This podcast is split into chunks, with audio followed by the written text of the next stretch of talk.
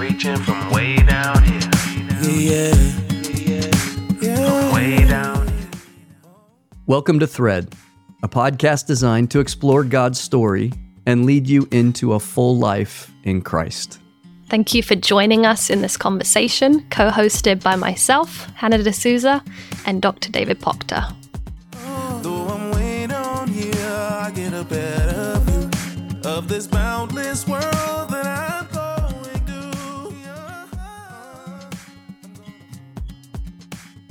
Hello, and welcome back to Thread, a podcast about finding your place in God's story. How are you, Dave, this morning? I'm doing pretty good. I'm doing pretty good. How's life at Harvard? Good. We still have students arriving, orientation's about to kick off. So, Fantastic. you have a new little plant there. I don't remember seeing your plant before. I do. I treated myself to a bonsai tree. I think that's how you pronounce Ooh. it. Yes. It doesn't look like a tree, but okay. I know. It looks like that plant. You know, in Harry Potter, that thing that they pull out and it screams. I don't know if you remember that. The mandrake. Yes, that's what it. Looks I only like know me. that because my wife was watching that episode this week. Oh, I just saw the screaming week? That's so mandrakes. it was just on, or I would not have known. a That's screaming great. mandrake. Yeah, it needs a name. We'll figure that out. Do you have oh, any good. suggestions? I'll check back with you. We'll ask you for a name for your plant. Oh no. Okay, next week. Well, today is our sixth sixth episode. Yes, in our series of seven. it's a hard word to pronounce. On our series on God's world created. So last week we jumped into human limitations in Genesis two and three, and today we're covering Genesis six to ten and discussing the flood. So, Dave, how how should we approach the story of Noah and the flood?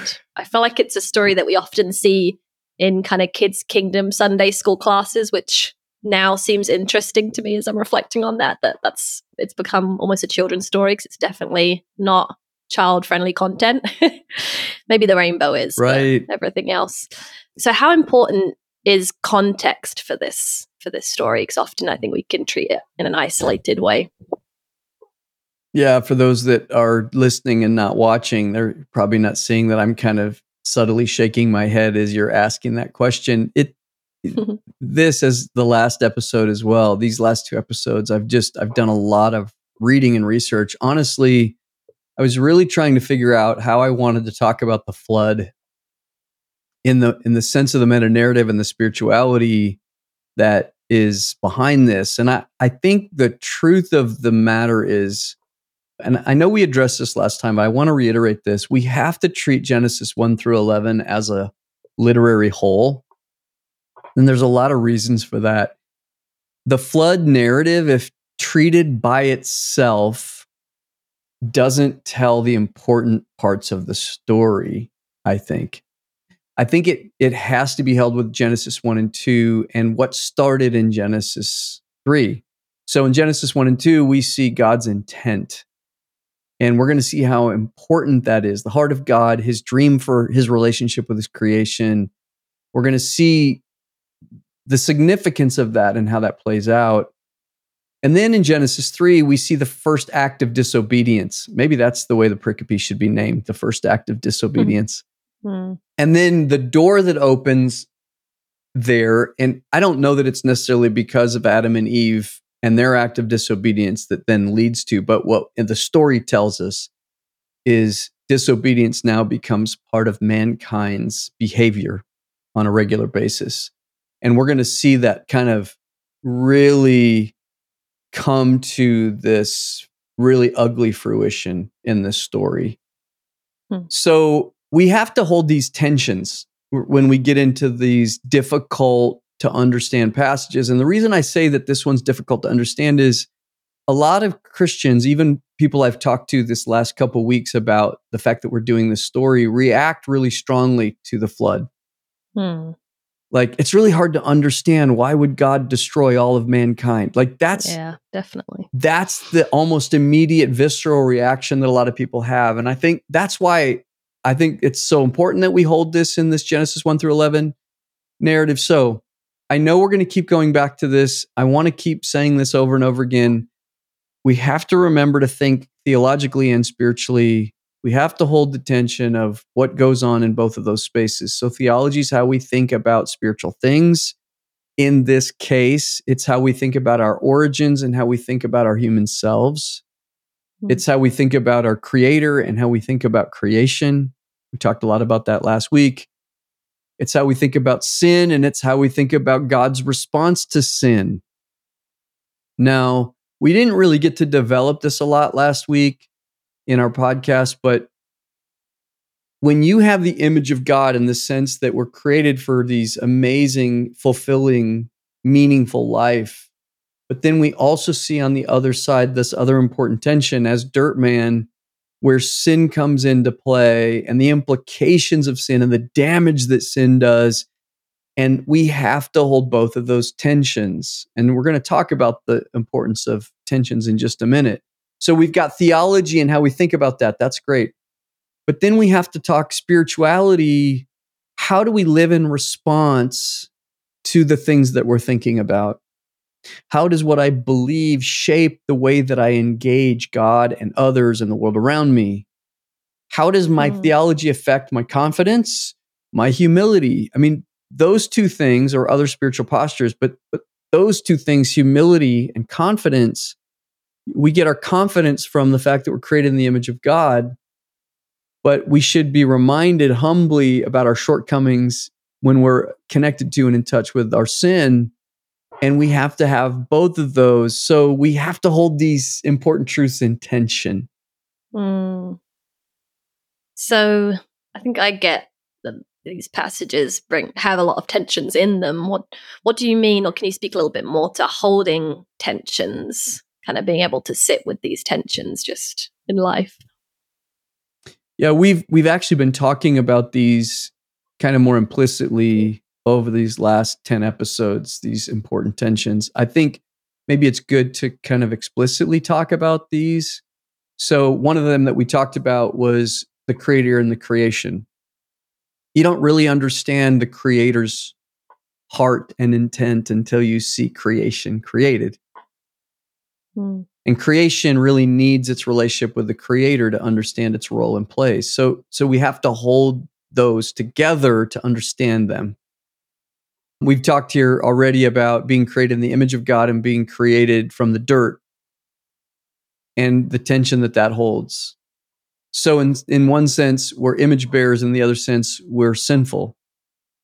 And if we lean one way or the other we actually get it wrong right? If we walk around just Mhm. thinking we're image bearers and we aren't aware of the power of sin and the damage that it does and we don't address it and talk about it and deal with it we really miss a huge aspect of what's going on and, and vice versa. If we walk around like i'm just a sinful person. There's no good in me. You know we we lose sight of the confidence we should have as image bearers. So you know these are these are important. Sin and grace god's intent and this is the one that really starts playing out in this one. God's intent for humanity and the reality of how humanity behaves. And i think that's what we're going to start seeing here playing out in this episode So you, by holding tension, it's kind of holding, being able to hold both and not overly emphasize one lens over the other. So not That's exactly right. overemphasize image bearer over dirt man, as you said, but kind of have a and, coexistence. and s- scholars teachers theologians they get they often get an angle that they want to talk about or a thing that they think's important and they they we can get unbalanced right Mm. they just want to talk about being image bearers and how we're image bearers and, i get it sometimes we we're reacting to a culture in which we've overemphasized the other side and we're trying to bring Right. balance Yeah. and and that's true and it's important but we have to we can't lose the balance when we're responding to the imbalance Hmm. so you're right so we can't understand the creator without watching the relationship with the creation human beings are image bearers but they're also deeply corrupt and sinful there's an immense amount of evil that's done by human beings and yet human beings can be incredible models of faithfulness in the midst of evil Hmm. where there's sin, God offers grace and hope. And all of this directly ties into the story that we're talking about today. God intends covenant relationship and intimacy and freedom for us. But the sad reality is that most of creation does not embrace Yahweh's vision for their life. So hmm. that's all going to play out today. And I, I, think that's that's why I think this has to be held together in this Genesis 1 through 11 piece. There's one other important thing here, I think, for today's episode, and it's not as much attention as as it is a contrast that most readers in the contemporary world wouldn't be aware of unless they've read some of these other stories. And I know that a lot of people haven't had a chance to read some of these stories. And here's what I mean in the background of when Genesis, in this case, six, seven, eight, the flood narrative was written, it didn't enter the scene for the Israelites in a vacuum in the sense that this is the first flood narrative. As a matter of fact, for hundreds of years, there were other narratives that were being circled. So when Genesis, when the Genesis flood narrative was written, other creation narratives and flood narratives had already existed. So this one's being written in the context of other stories that had already been floating around. Hmm. Yes, I took a class on Genesis last semester, actually, and part of it was reading the Epic of Gilgamesh, which I think is one of those mm. ancient flood narratives. But I remember encountering these other stories and thinking, okay, so there's like corroboration here, so this must have happened. But I think a lot of people can, when we think about the flood, get fixated on this idea of did it happen? And I know just a quick Google search, there are so many articles about archaeological finds that are speaking to this, or I saw one recently about evidence of the flood in the Grand Canyon and fossil findings. And I think we can really hone in on this idea of truth. Did this happen? Do you think, is it wrong to kind of approach this story with that lens or, yeah, with those questions? It, no, I think they're important questions for our, again, for a contemporary person. They can be important questions, but but the problem is if we overemphasize it, we can miss what was actually being communicated. So for the ancient people, the question of whether there was a flood or not was never the question. The question was, what did it mean? Is that because it was a given that it happened, or it just wasn't? I would assume it's a given because everyone's writing stories about it as if it were something that took place. So so that's mm-hmm. but but again that's that's what the modern reader wants, right? The modern yeah. reader is like, well, wait a minute, what happened and what did it actually look like and how big was it? And those are those are all questions that mm. okay, those are great. But what's in front of us? What really matters when we compare these other narratives with this narrative, it brings out a very different way of looking at this. And that's what I want us to focus on the story as it stands in contrast to these other stories. And what does it say? What's its intent when it's telling this story to us? What's the spiritual realities and truths that it's trying to draw out? So there's three pretty significant ones that had circulated. There was the Epic of Atrahasis that one was around 18th century BC. It was an Akkadian epic. You already mentioned the Epic of Gilgamesh, similar time period, 22nd to 21st BC. Fascinating story, really well written. Mm. Uh, you know, they actually, scholars say it may be one of the greatest literary accomplishments that comes from Babylonian soil. It, it's, and it really is, it's a beautiful story, but you, you definitely, when you're, when you're reading it, you see the the mythology in it and the exaggeration. You also see, and we'll get to this even with the gods, like the way that it communicates about the gods to try to explain our origins. There's a projection that happens. Because as human beings are crafting stories to tell their origins, they can't help but to project the view of the gods from what they understand as human behavior. So the mm. gods are going to behave the same way that we behave, right? And then the other one is the Enuma Elish, also, you know, 18th century, somewhere between the 18th and 11th century. That one's a little bit harder to pin down. But all of these address different aspects of a flood narrative, and some of them have a lot of similarities and parallels to what we read in Genesis 6. Hmm. Yeah, I well now I'm thinking I need to name my plant Gilgamesh. That's what I'm thinking this. Okay. but I think I when I read that narrative, I think it's interesting the similarities with the biblical story. But then also you're right, there are these key differences. I, Gilgamesh, for those that don't know, briefly, he's this king in pursuit of immortality immortality and he finds this character Utnapishtim, I think is how you pronounce it. But he's kind of meant to be this almost like a, the biblical Noah. He's this guy who gained immortality through building a ship to weather this great deluge that destroys mankind. And he brings animals on- the ship and also releases birds to find land when they land. So those are some of the similarities. But I, I think the depiction of the gods, because it is gods plural in the Gilgamesh epic, versus the biblical god is startling Mhm. in the Gilgamesh narrative, they are very unpredictable. Even the fact that the flood begins as a result of them being annoyed by the noise of human beings, which during orientation I can relate to that, the noise of the students. But it's interesting that that was the kind of the motivation, just this irritation with mankind. It wasn't like a motivation f- for a concern for human morality or justice at all, which is one of the significant contrasts, I think, with the biblical narrative. Yeah, that's the power of what's happening here. And and I I think some people, you know, they can kind of freak out. Wait a minute. This isn't the only flood narrative. No, there's lots of other flood narratives, but the, the way that these stories are told and what they bring out are so radically different. So you just brought Mm. this this concept up that in these other origin stories, the gods are portrayed as petty and angry and frustrated with humans. They bicker with each other. They're unaware of what each other are doing. They actively work against each other, often behind their backs. Of course, you know, why would they be written that way? Because that's you know, the way human beings behave. But this is where the power of our narrative is so different.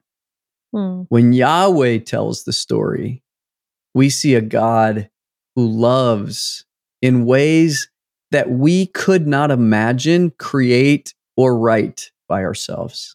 Like, Hmm. who would think that our creator has this much love and grace and compassion and empathy and tireless patience? So, Yahweh is completely different. And that's the point of this. I mean, it really brings out no, the way that you view the origins of the world and the relationship with the gods is not right. Hmm. This is the way it is. Yahweh loves and partners with his creation. Yahweh shows grace and mercy. Yahweh binds himself in covenant to us.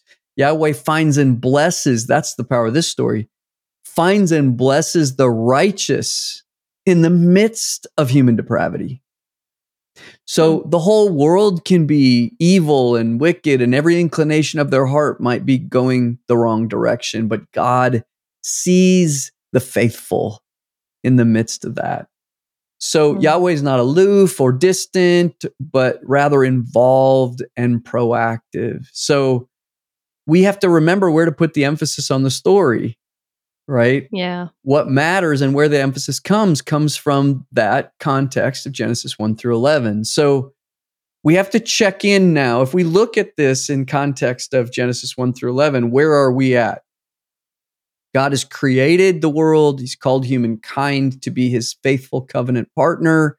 He desired unity and harmony and goodness. It is not happening that way by the time we get to this story. Hmm. Creation has refused God's grand gestures, and this fracture is the bra- is the backdrop of this flood narrative.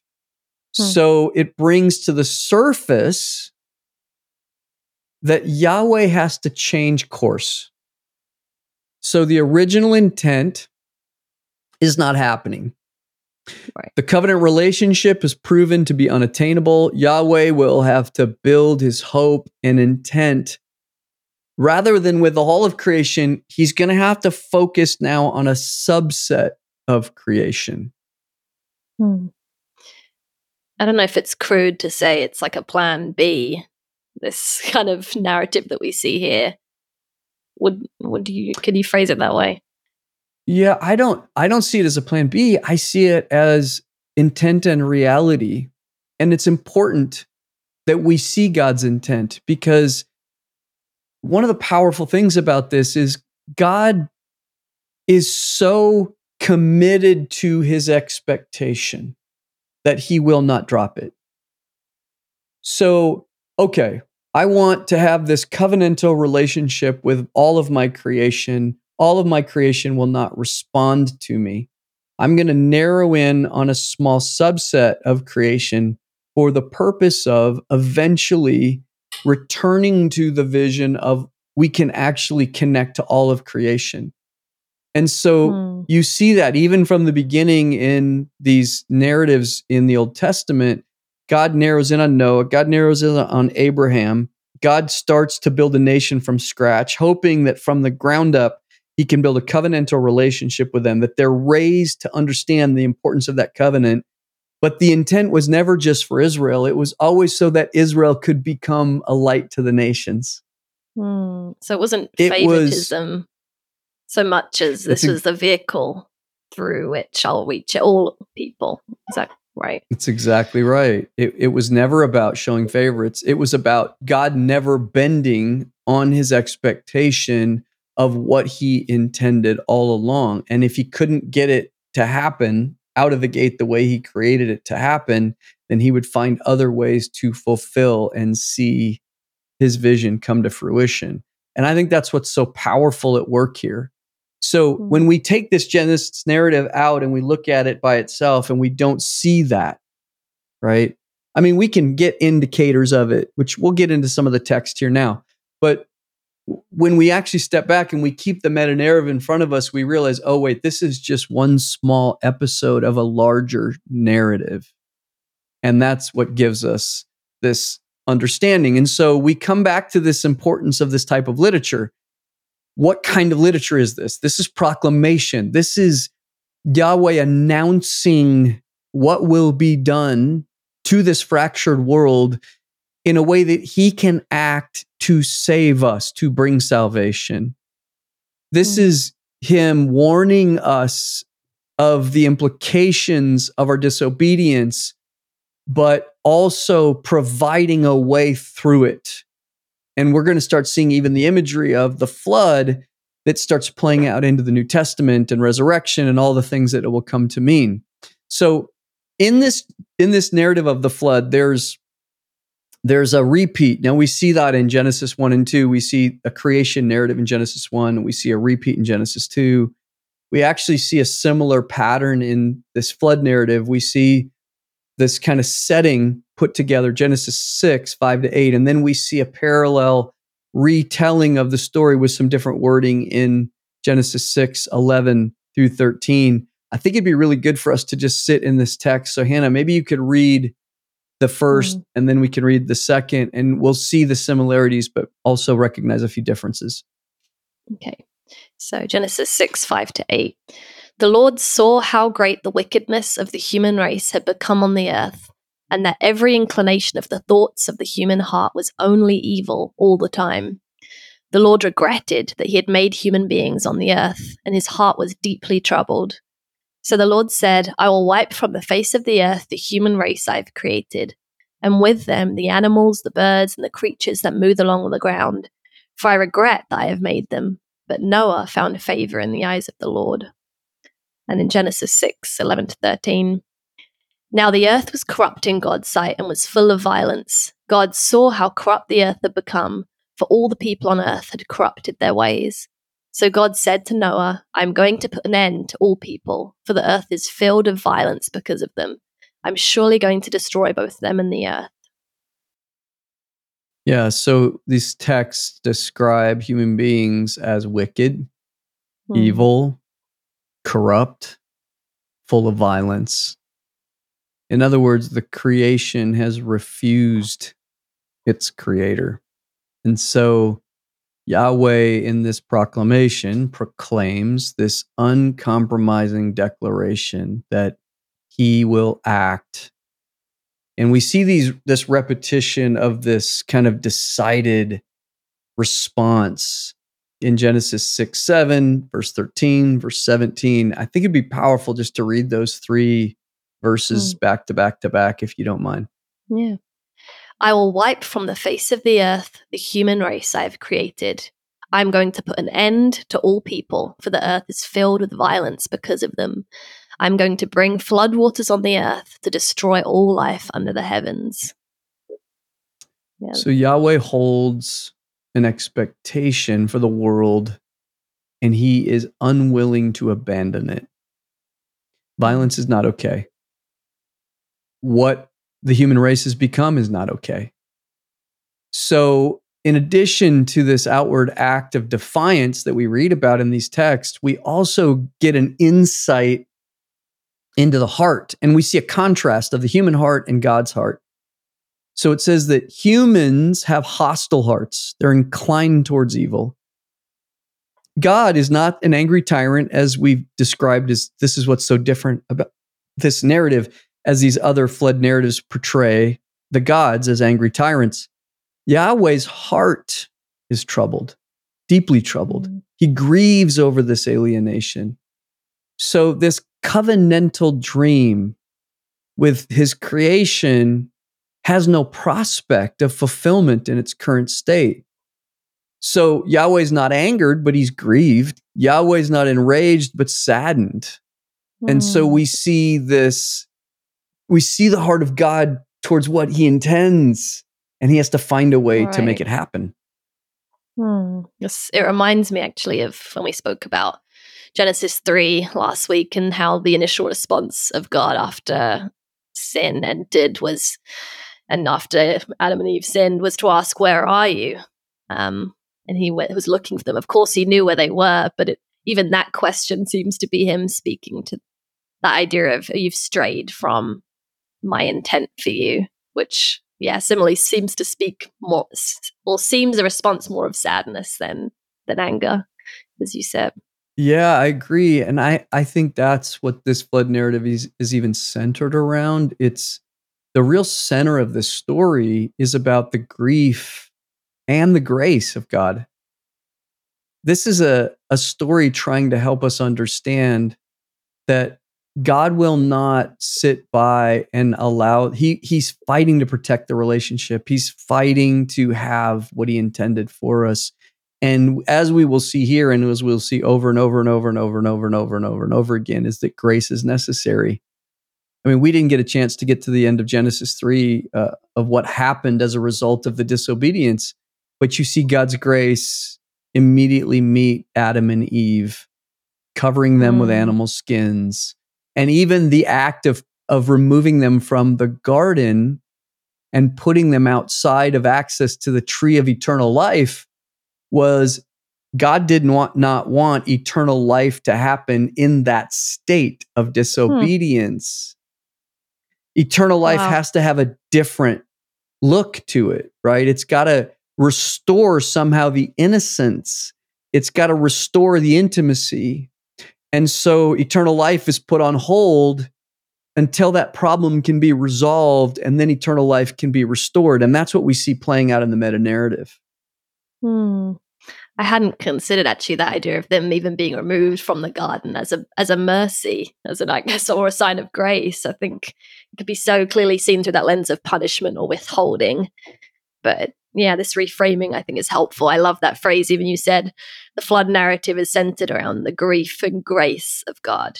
Because I think typically, now I can feel this that it can be a narrative that seems for many it centers around oh this is god's frustration and termination even with his creation which can be the dominant way in which we view this story Yeah, God is not uh, aloof. God is connected. This is a heart to heart brokenness, a relational pain that He is intent on facilitating a resolve for. And God will find a way to build this eternal bond with human beings.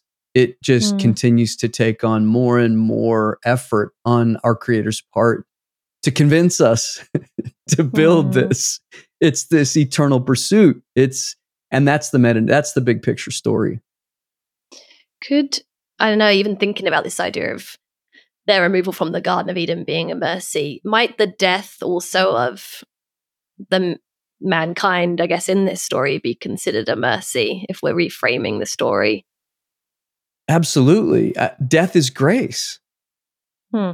Death is grace. Well, that's As much as- It is. So the beauty of this, the beauty of what we have in this earth is a taste of the eternal, right? So this idea of intimacy of as Paul says, now we see clear or now we see partially, faintly, then we shall see face to face or presence to presence. We're going to get in we'll get into that a lot when we get to the First Corinthians piece and we talk more about spirituality and development and growth, but this idea that we can taste a part of the kingdom of God now. We can experience the relationships and the commitments and the loyalties and the all the wonderful things that we have, but they're all just a shadow of what is to come. And so death Hmm. becomes a grace to break the final barrier that keeps us from the ultimate presence of God. And so one of the things that we see from Genesis 3 even to this past to these passages here is in some senses when when the serpent said you will not die they spiritually died but then we also see physical death and so and so lived so many years and had so many children and they died and they died and they died Hmm. and they died that's the act of grace Hmm. that's the act of grace ending this brokenness that we have on this earth to ultimately restore something much bigger in eternity Hmm. Wow. Um, it's interesting reading this, reading commentaries on this story. That I didn't realize that in Hebrew, Noah's name means rest, and that's the kind of the name that Lamech gives him in Genesis five, envisioning Noah as bringing this rest from the curse of the ground after the fall in Genesis two. But I think it's also interesting after the flood, that same word is then used when it says the ark came to rest on the mountains mm. of Ararat. And that wordplay that we see in the Hebrew. But it does seem a foreshadowing of this greater rest to come that kind of Noah is symbolic of, I guess. So that's that's a huge part of the power of this story. This story really becomes a prototype for so many ways of us thinking about what is to come. God in his mercy can search the earth and find someone who's faithful. God will find a way to rescue and save. Of course, water is the mechanism. We're going to see, you know, we can look Mm. at First Peter here in a minute, but we even see that connection to baptism, right? Right. Water becomes the mechanism of salvation. But in, in another sense, we also see this as a resurrection, as a new start, as a new beginning, right? God allows death and then he allows life to come from death. This is Hmm. the seed that has to die in order for life to come on the other side. And that's what resurrection comes to mean for us, both in that physical sense of we will resurrect ourselves, but in the spiritual sense of being able to resurrect from the way we live to a new way of living. And a lot of that even gets tied up when we look at the New Testament writers. I mean, you know, we see in Hebrews 11, the faithfulness of Noah is brought out as Hmm. as as this idealism, right? In the middle of everything that we can see around us and the corruption and the evil, God still sees our faithfulness. Noah's faithfulness was seen by God. But then when we get into this first Peter section, we even see those typologies play out in connecting baptism and water and resurrection. Actually, it'd probably be good for us to Hmm. to look at that. Yeah. So it's First Peter 3 19 to 21. After being made alive, he went and made proclamation to the imprisoned spirits, to those who were disobedient long ago, when God waited patiently in the days of Noah while the ark was being built. In it, only a few people, eight in all, were saved through water. And this water symbolizes baptism that now saves you also. Not the removal of dirt from the body, but the pledge of a clear conscience towards God. It saves you by the resurrection of Jesus Christ. Yeah, so you see these themes all get tied together here. The importance of how we see this story and the role that it will play in our understanding of how God saves. God in his heart desires to have this covenant with us. God rescues Noah through water. God rescues us through water. We see this connection, even with water and the resurrection. You know, as I said, Noah, in a sense, was a resurrection, but even what we see in Romans 6, that baptism parallels the death, burial, and resurrection for our own spiritual understanding and participation.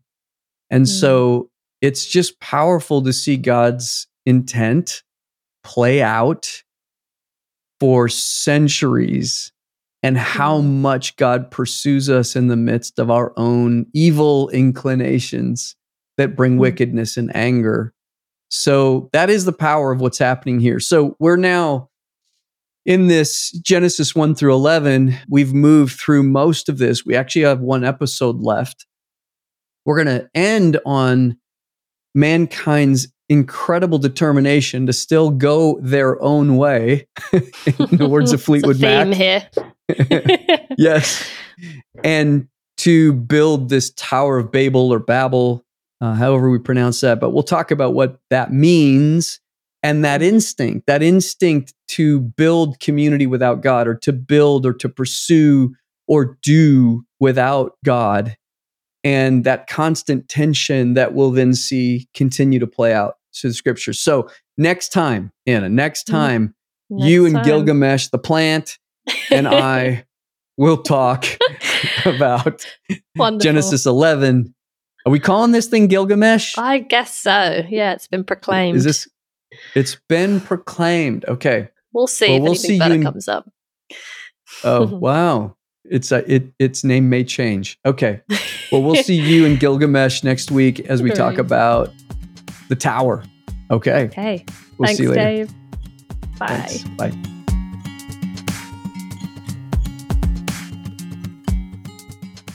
Thank you for joining this Thread conversation. We're more than a podcast. Check out threadpodcast.org for more immersive content. Though I'm I get a better view of this boundless world that I